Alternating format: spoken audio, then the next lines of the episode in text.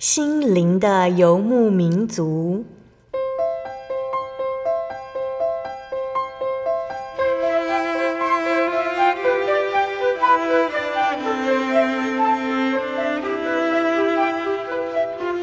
在这个谁都不管谁的后现代社会里，每个人的心灵都是游牧民族。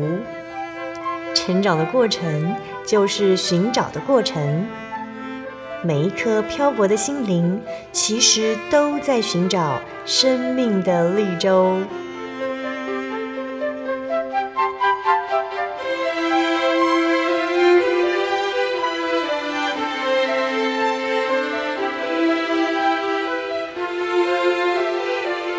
本节目由真耶稣教会台湾总会制作，欢迎收听。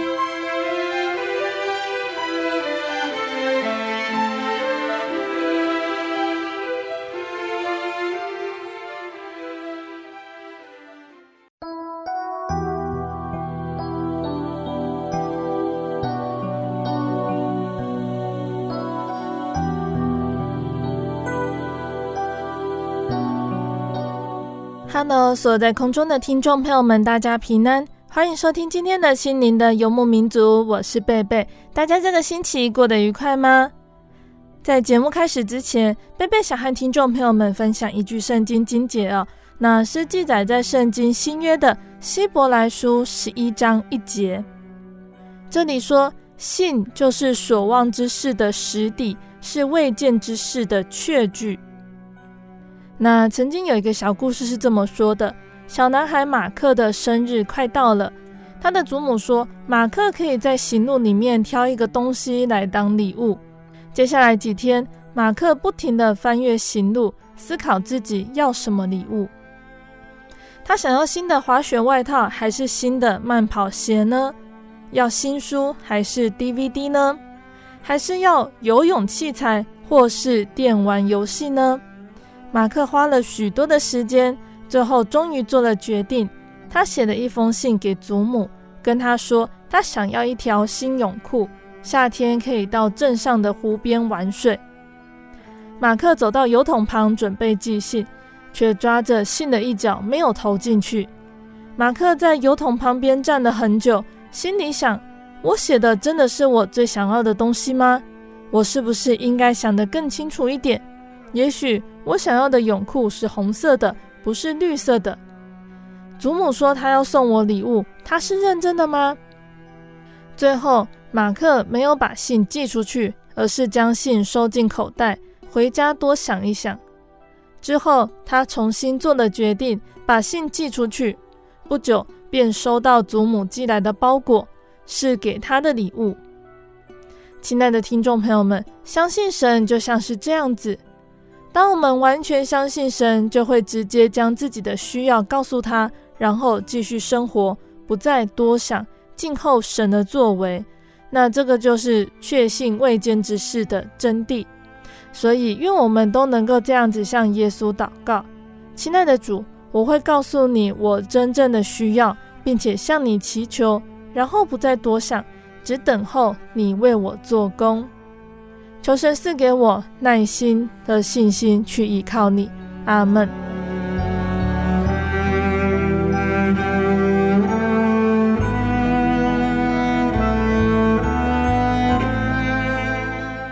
今天要播出的节目是第一千两百四十三集《生活咖啡馆》绘本分享《绿手指的秘密》。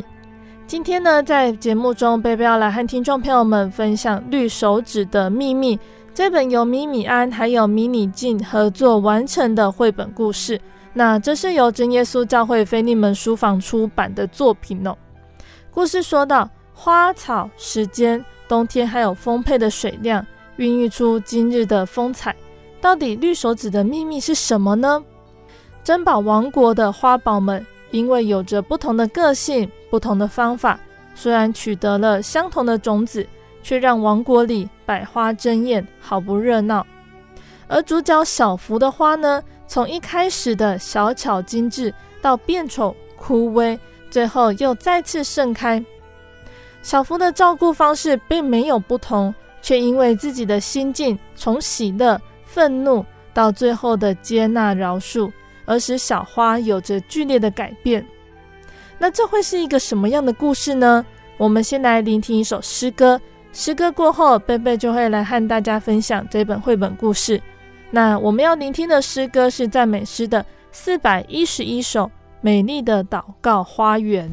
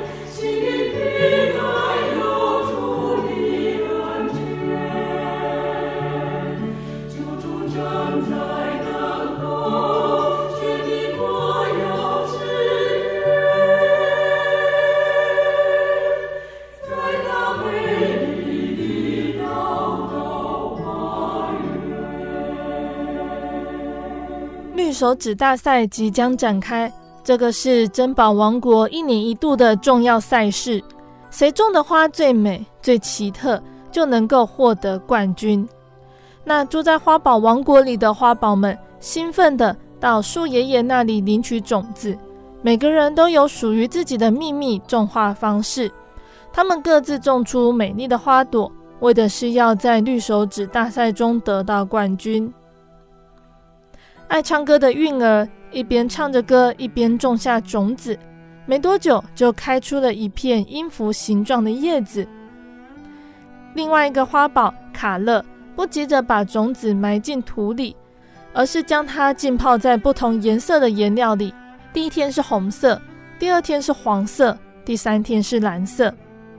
卡乐很有把握地说：“我一定会种出色彩最鲜艳的花。”那第三个花宝壮壮他则是一会儿将种子泡在水里，一会儿又放进冰箱里，一会儿又拿火来烤种子。壮壮很有自信地说：“这些花会长得又高又强壮。”而主角小福呢，他小心翼翼地从树爷爷手中接下种子。小福心里想：“我一定要让种子开出最美丽的花朵。”小福先拿铲子松软花圃的土壤，又将种子泡水三天后才放进土里，轻轻地将土覆盖上去。每天一早，还从最遥远的晋凉山谷带回最甘甜的泉水来浇灌。果然，不到一个星期，开出了一朵又黄又紫的小花。从来没有人看过这样子小巧却又精致的花朵。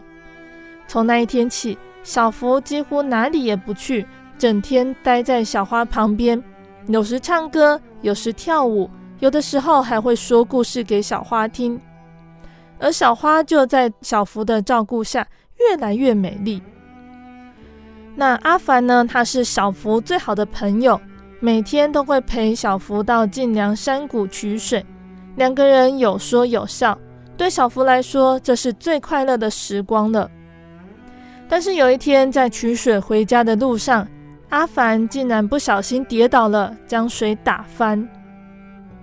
看着辛苦提回来的水一滴也不剩，小福又急又气，对着阿凡大喊：“都是你的错！”今天我的小花浇不到最甘甜的水，都是你害的。阿凡连声对他道歉说：“对不起，对不起，我可以陪你再去提一次水。”小福生气地说：“来不及了，没有在中午以前浇水，是开不出最美丽的花的。”说完就哭着跑走，留下愣在原地的阿凡。从那一天起，小福就不再跟阿凡说话了。每天，阿凡还是来找他，想要陪他提水，想要陪他说话，更希望得到他的原谅。但是小福还是生着气。另一方面，不知道什么原因，小福的小花再也不长大了，没几天就枯黄凋谢了。小福对着阿凡大骂：“都是你的错，就是那一天没有浇到泉水，小花才会死掉的。”小福非常的生气，还把阿凡赶回家去。隔一天，花圃又开出新的嫩芽。小福他很高兴，他说：“太棒了，在我的细心照顾之下，小花又回来了。这一次，我不会再出任何差错了。”可是奇怪的是，新的花一点都不美丽，颜色有的时候是黑，有时候绿，花瓣就像被虫子咬过一样，又丑又烂。而且更奇怪的是，还散发出令人作呕的臭味。小福好沮丧哦，他认为自己用最棒的水、最好的肥料来呵护这朵花了，但是结果却令人失望。眼见着比赛日期即将到来，小福决定去找树爷爷，希望可以有解决的办法。树爷爷听着小福又是责怪阿凡，又是懊恼种不出漂亮的花，他笑着对小福说：“每个花宝都有属于自己的秘密种花方式，但是你知道吗？花会开成什么样子，不一定是因为你对花做了什么，而是你的心想了什么。”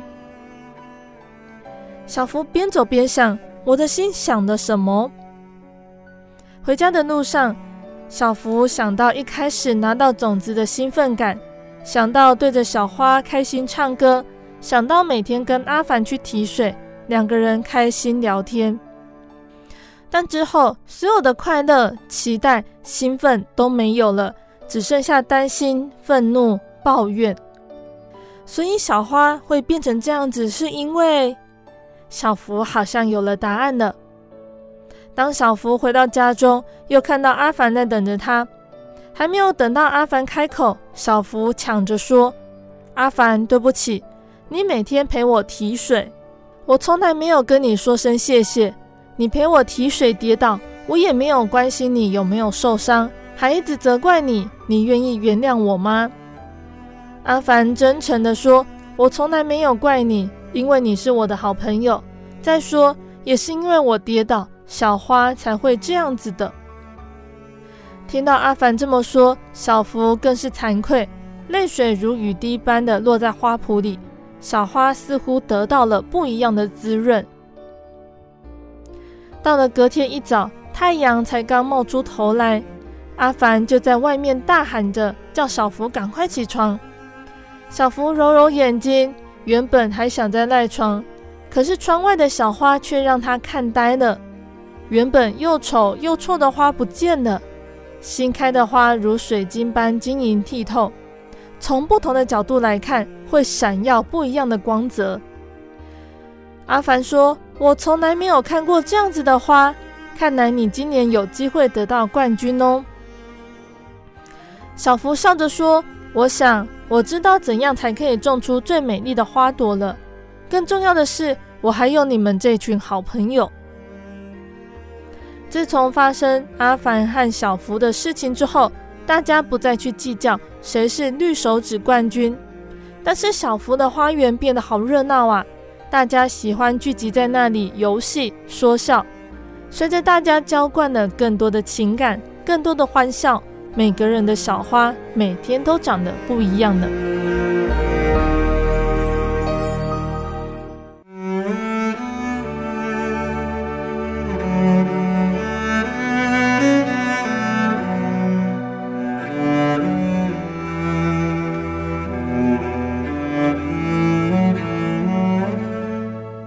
听众朋友们，今天的绘本就分享到这里喽。今天贝贝和大家介绍《绿手指的秘密》这一本绘本，大家还喜欢今天的故事吗？那这本绘本让我们想到了什么呢？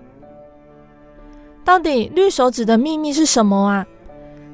在圣经的箴言说，一生的果效是由心发出的。我们的内心会影响着我们的外貌。人际互动之间呢，也许我们会从外表来判定第一印象，但是在经过时间的相处，就会发现善良、体贴、温柔的人是越看越美丽。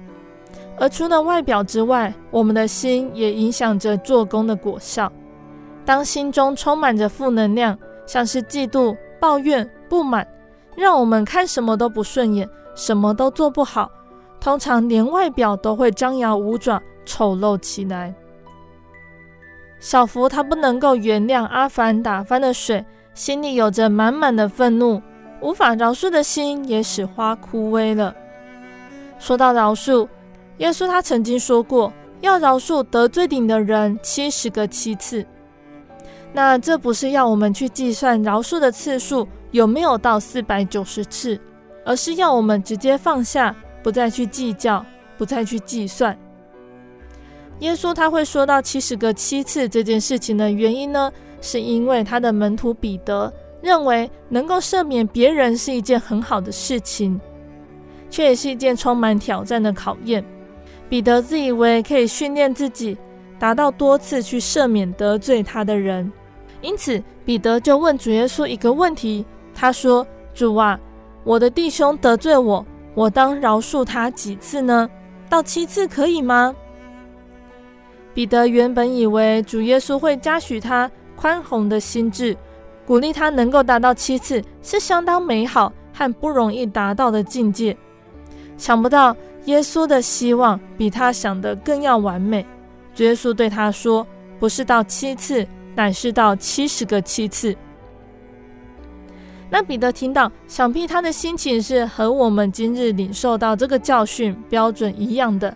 心中一定是充满了震惊，这哪有可能呢？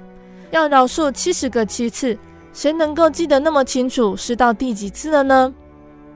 那这么难以计算清楚的次数，根本就不必数算了，就是要完完全全的赦免嘛。主耶稣一定能够看见彼得那时候的惊叹还有不解，因此他讲了一个两个欠债之人的比喻。目的就是要使门徒们好好思考，怎么样靠着神的圣灵，真正的体会学习饶恕的精神，使我们自己在面对将来神宝座的审判的时候，能够听见主耶稣如此称许说：“你饶恕了人的过犯，我也饶恕了你的过犯。”我们要效法门徒哦，在领受主耶稣的要求的时候，能够向主说：“求主增加我们的信心。”我们能够存着祈求的心来思考耶稣所说的比喻。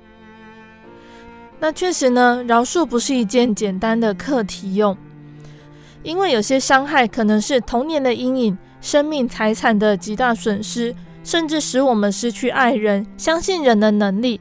那这样的痛苦真的是没有办法忘记哦，也使我们的心失去喜乐，就像永远陷入深渊一般。那刚刚说到了彼得向耶稣询问饶恕的问题，耶稣说到要饶恕人七十个七次。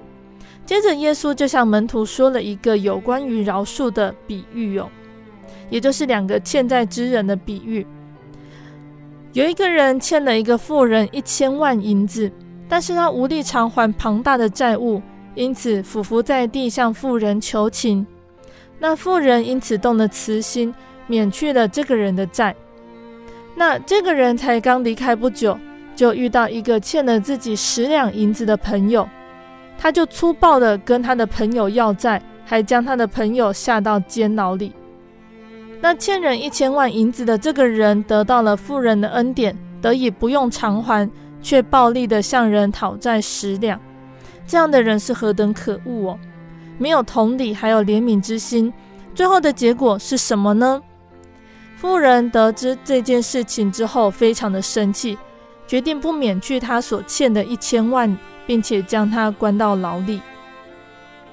当我们心里过不去那个关卡的时候，我们要想一想，想一想，我们从神那里得到多么大的恩典。那这份恩典其实是比一千万还要多。难道神的爱与福气少于别人亏欠我们的吗？不是的，神的恩典是丰富有余的，而且神的爱帮助我们放下仇恨和愤怒，愿意以爱来饶恕人。耶稣所说的饶恕不是遗忘，而是释放。虽然没有办法遗忘，但是已经原谅对方的行为，不再想要寻求报复。已经没有负面的情绪。歌罗西书三章十三节到十四节：倘若这人与那人有嫌隙，总要彼此包容，彼此饶恕。主怎样饶恕了你们，你们也要怎样饶恕人。在这一切之外，要存爱心，爱心就是联络全德的。透过了这一段经节，搭配绿手指的秘密，让我们知道。与人有嫌隙的时候，该怎么样去放下自己的负面情绪，并且愿意饶恕他人？那这本绘本呢，就不单单只是给孩子的故事，也是给我们每一个人的提醒。加纳太书也说到：人种的是什么，收的也是什么。许多事情在开始之后，就已经由我们决定的结果，因为一切是从我们的心做起。求神帮助我们。有充足的智慧与人应对，有基督的心肠爱人如己，让饶恕不会变成阻碍我们生命成长的难题，并且在日常生活中遇到愤怒的事，或是与人发生嫌隙，而选择愿意饶恕，从中体会到何谓神联络全德的爱。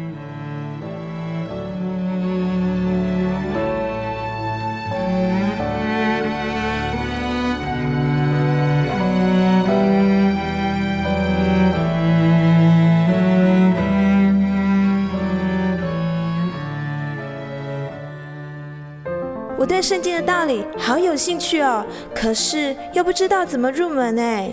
你可以参加圣经函授课程啊！真的啊？那怎么报名？只要写下姓名、电话、地址，寄到台中邮政六十六支二十一号信箱，很快的你就会收到第一课的课程了。赶快去寄吧。嗯。圣经函授课程能循序渐进地引导您更了解耶稣基督的福音。得到生命的滋润和来自信仰的力量。本课程完全免费，欢迎来信台中邮政六十六至二十一号信箱，请注明参加函授课程。愿神祝福您。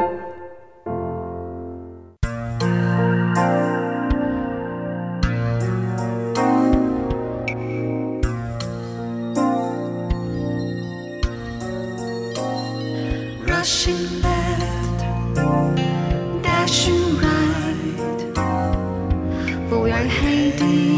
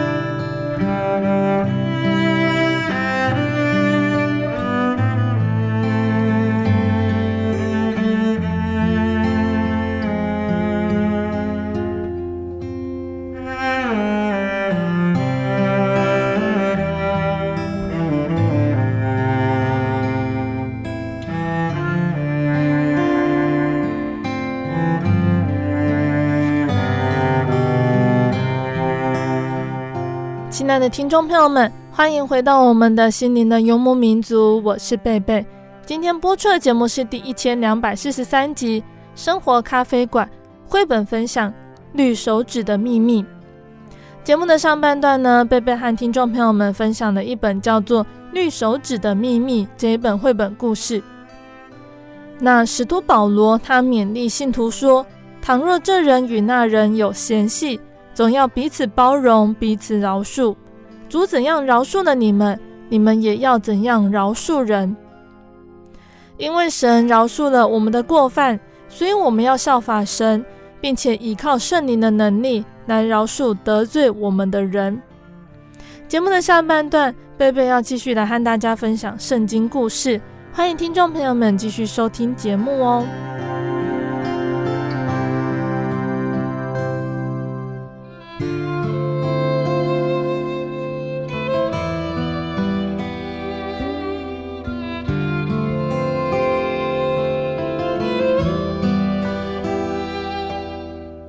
亲爱的听众朋友们，上个月我们说到了犹大国的好国王西西家在位时发生的很多的事情。我们可以看到，神所拣选的百姓，就是这些以色列民，治理他们的国王，他的一言一行，包括信仰情况，都影响着整个国家的走向，还有百姓们的信仰。西西家是一个好国王，可是他的行为中也还是有一些缺点。可以作为我们的警惕。那接任王位的国王是一个怎么样的人呢？我们一起来看看接任的国王马拿西、亚门还有约西亚的故事吧。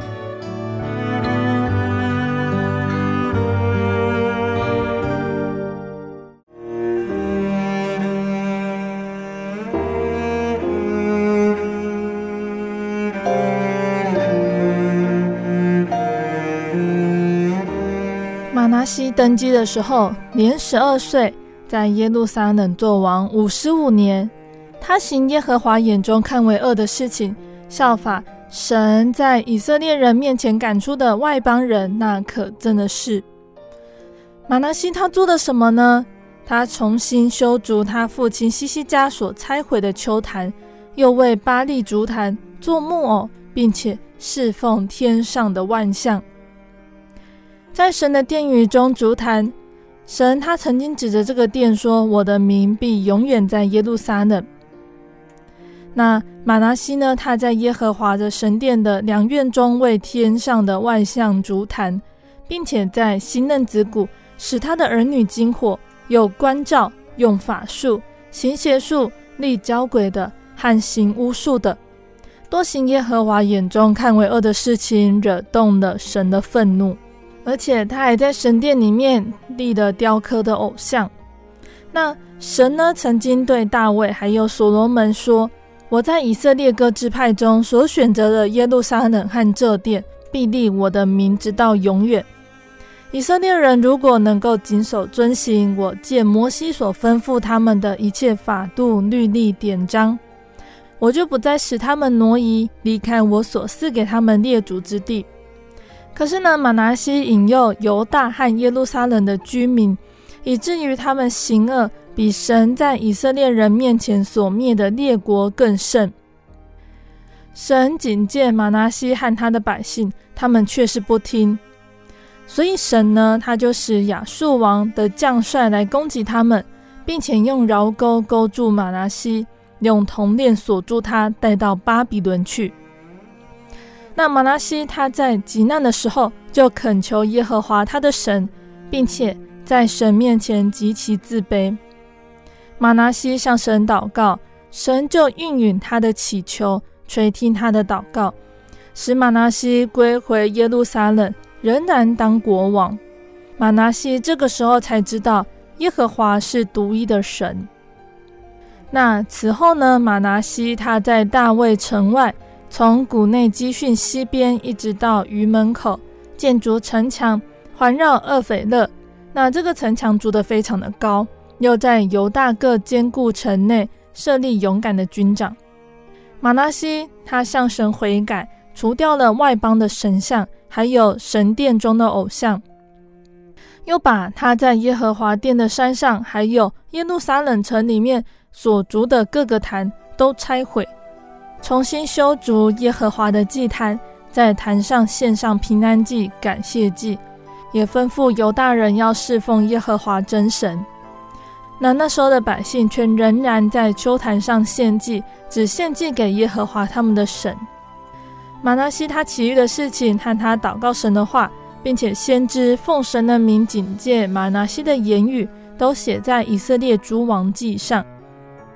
玛拿西的祷告以及神怎么样应允他，他还没有自卑以前的罪愆过犯，并且建筑丘坛、设立亚舍拉和雕刻的偶像。都写在何塞的书上。那最后，玛拿西和他列祖同睡，葬在自己的宫院里面。玛拿西的儿子亚门接续他做王。那亚门登基的时候年二十二岁，在耶路撒冷做王两年。亚门行神眼中看为恶的事情，效法他父亲马拿西所行的，祭祀侍奉他父亲马拿西所雕刻的偶像。不在神面前像他父亲一样自卑，那这个亚门所犯的罪越犯越大。最后，他的臣仆背叛了他，在宫殿里面杀了他。但是犹大国的百姓也杀了那些背叛亚门王的人，立了亚门的儿子约西亚接续他做王。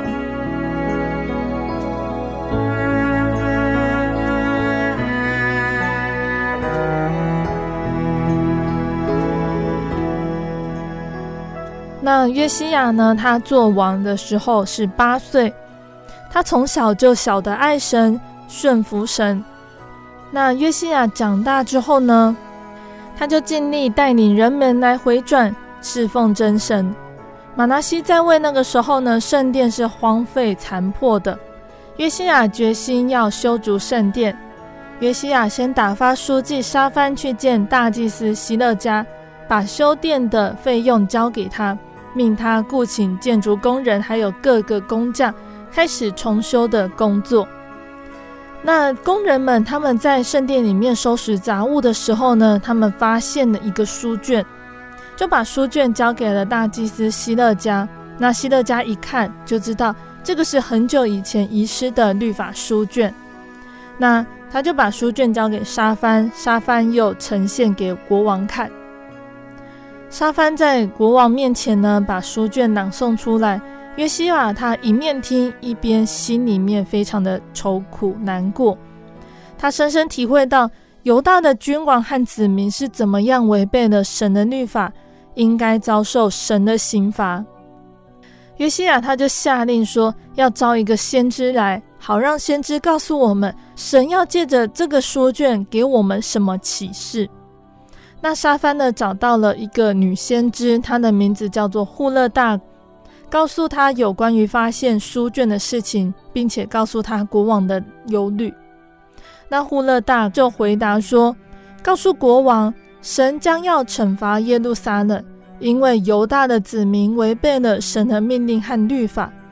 然而，因为约西亚定义爱神，并且侍奉他，因此在约西亚永生之年。”他都可享太平。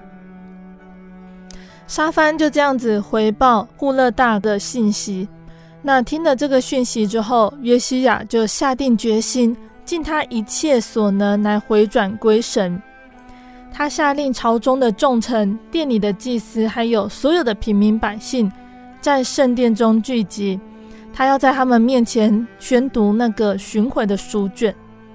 那那宣读完之后，约西亚他就继续说了：“这个律法书告诉我们，神带领我们的先祖逃离了埃及为奴之地，并且和他们立约。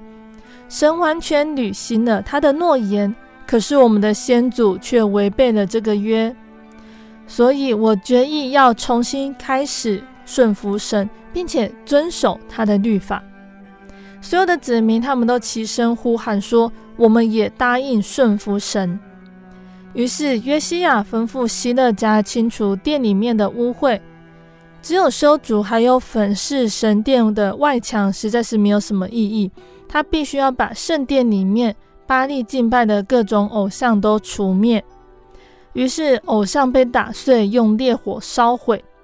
约西亚他也禁止人民将婴儿作为祭物献给巴力。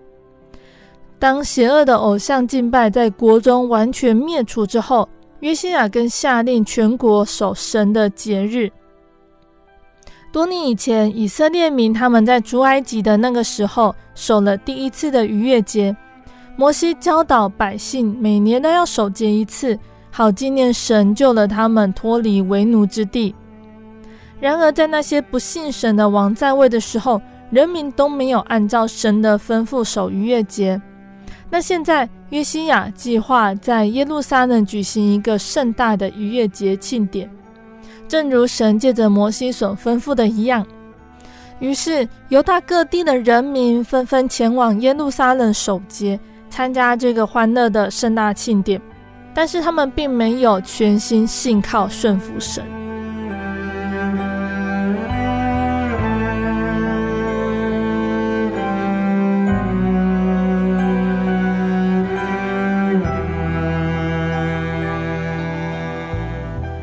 亲爱的听众朋友们，我们的故事就先分享到这里喽。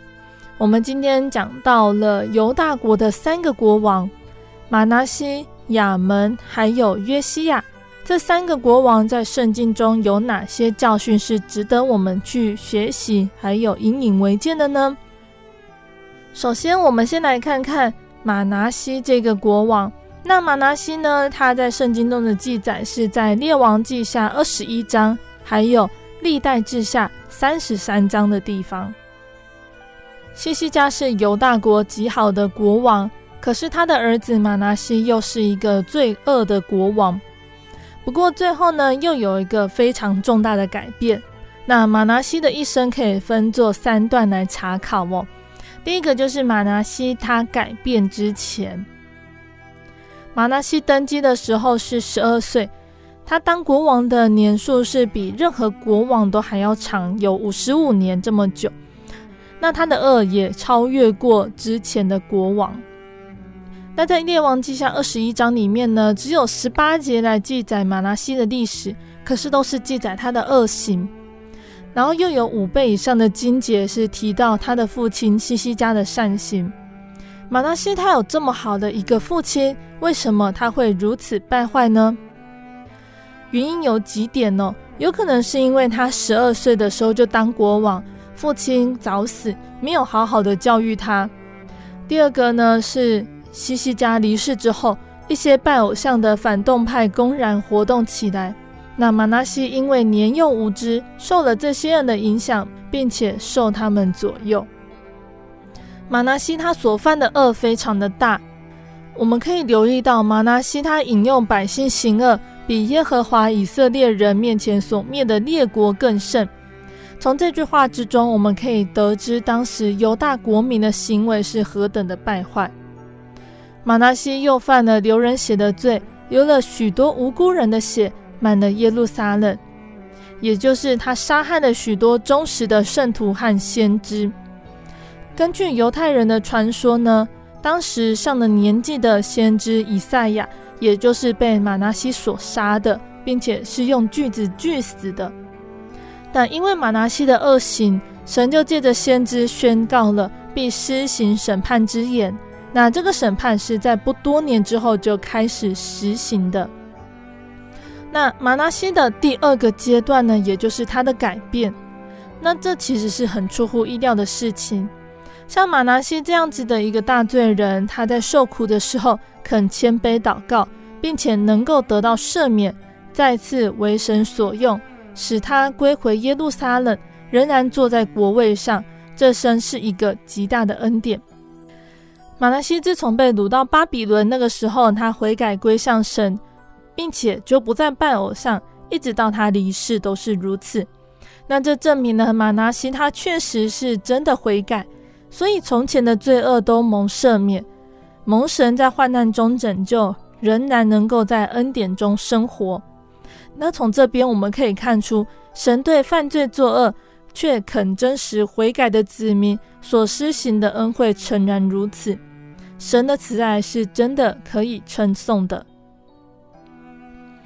那最后一个阶段，也就是马拿西改变以后，马拿西确实悔改的证据，在他末期年日中所行的事上表明出来，也就是他将以前设立在耶路撒冷各处，还有圣殿里面的偶像都拆毁除尽，并且重修耶和华的祭坛，献上平安祭、感谢祭，吩咐百姓侍奉耶和华以色列的神。那这是他所结出来的果子，与悔改的心相称，是我们每一个悔改之人可以作为的佳饭。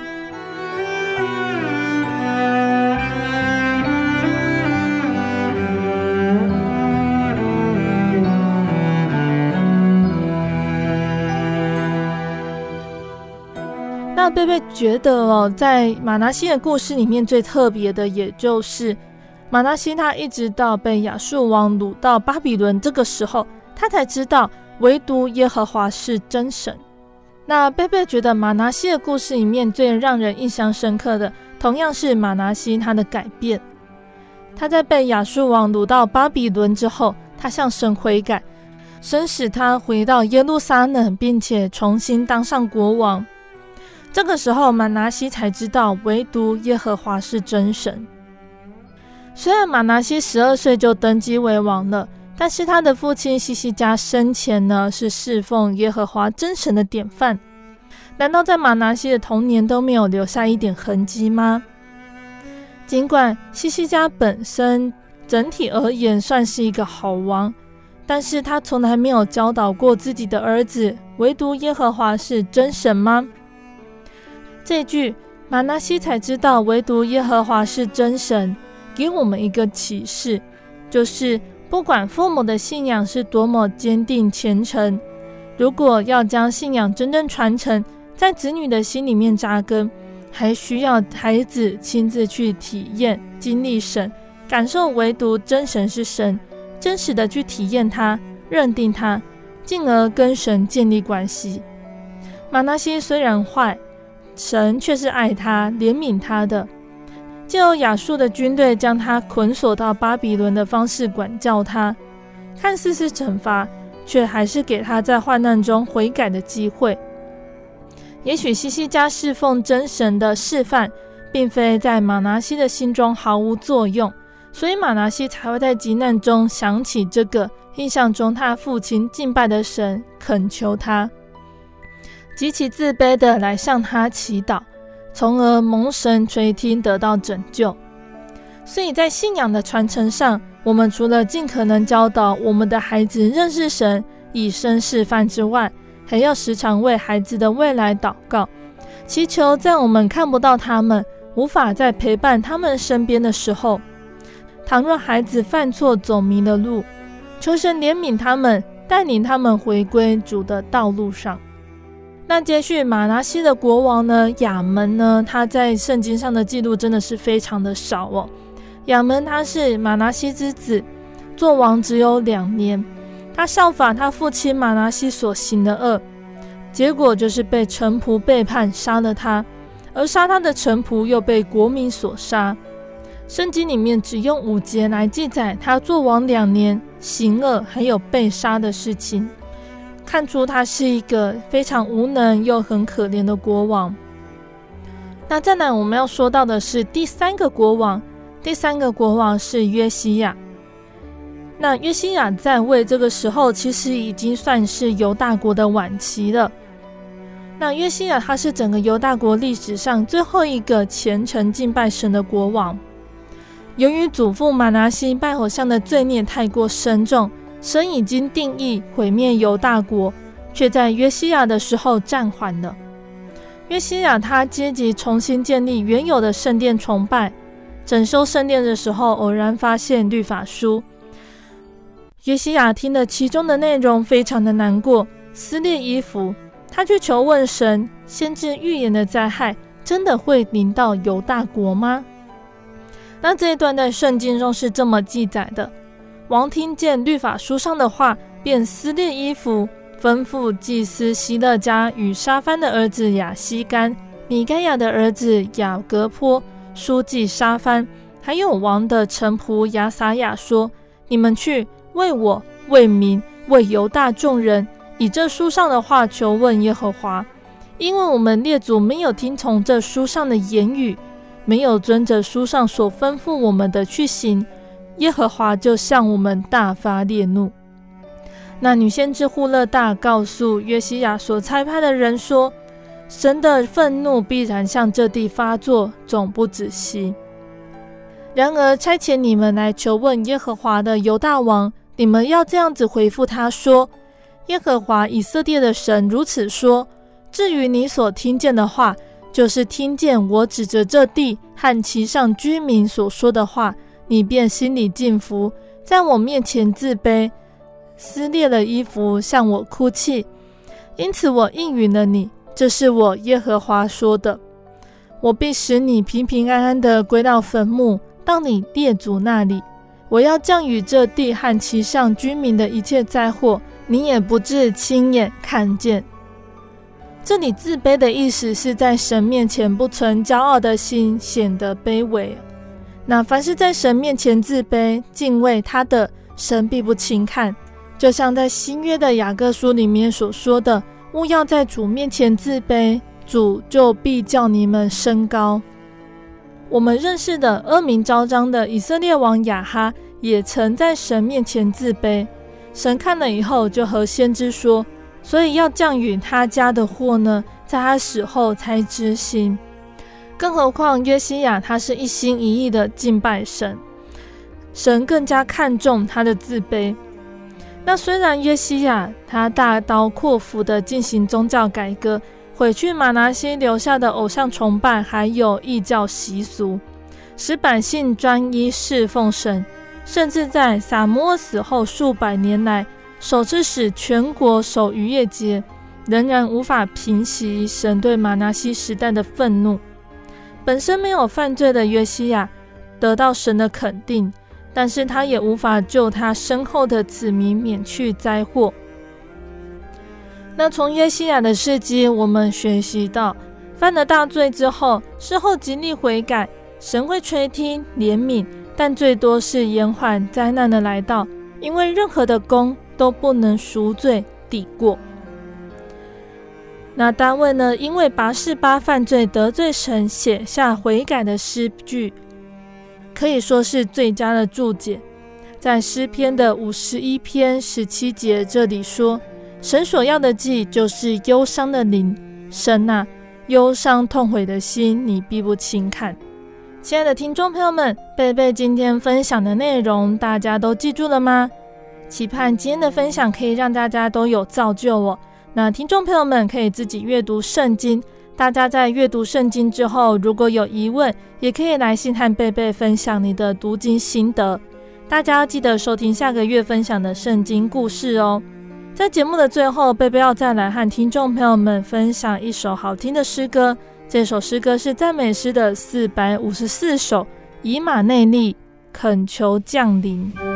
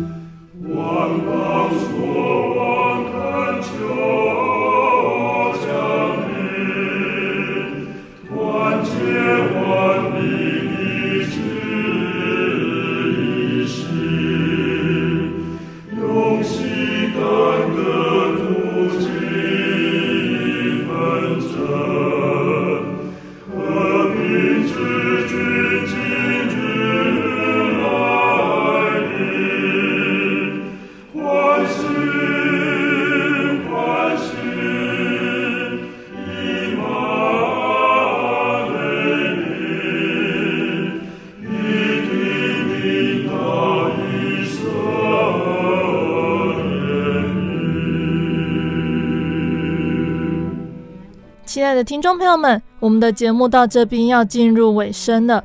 如果你喜欢今天的节目，欢迎来信索取节目 CD。如果你在收听节目之后，想要更了解真耶稣教会和圣经道理，欢迎来信索取圣经函授课程。来信都请寄到台中邮政六十六支二十一号信箱，台中邮政六十六支二十一号信箱，或是传真零四。二二四三六九六八零四二二四三六九六八，诚挚的欢迎听众朋友们来到真耶稣教会参加聚会，一起共享主耶稣的恩典。谢谢你收听今天的节目，我是贝贝，我们下个星期再见哦。我的心是一只鸟，飞行介于黄昏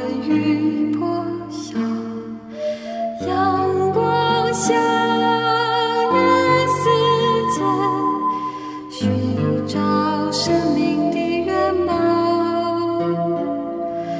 我是个游牧民族游走在这异乡的小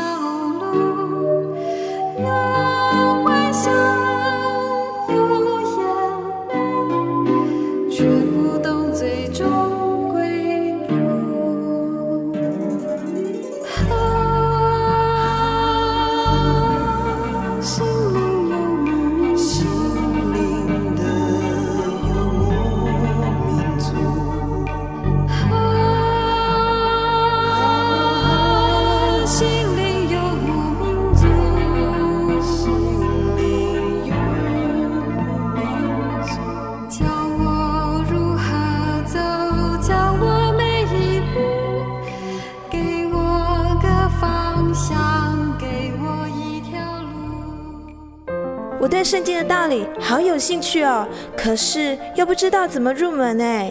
你可以参加圣经函授课程啊！真的啊？那怎么报名？只要写下姓名、电话、地址，寄到台中邮政六十六支二十一号信箱，很快的，你就会收到第一课的课程了。赶快去寄吧。嗯。圣经函授课程能循序渐进地引导您更了解耶稣基督的福音。得到生命的滋润和来自信仰的力量。本课程完全免费，欢迎来信台中邮政六十六之二十一号信箱，请注明参加函授课程。愿神祝福您。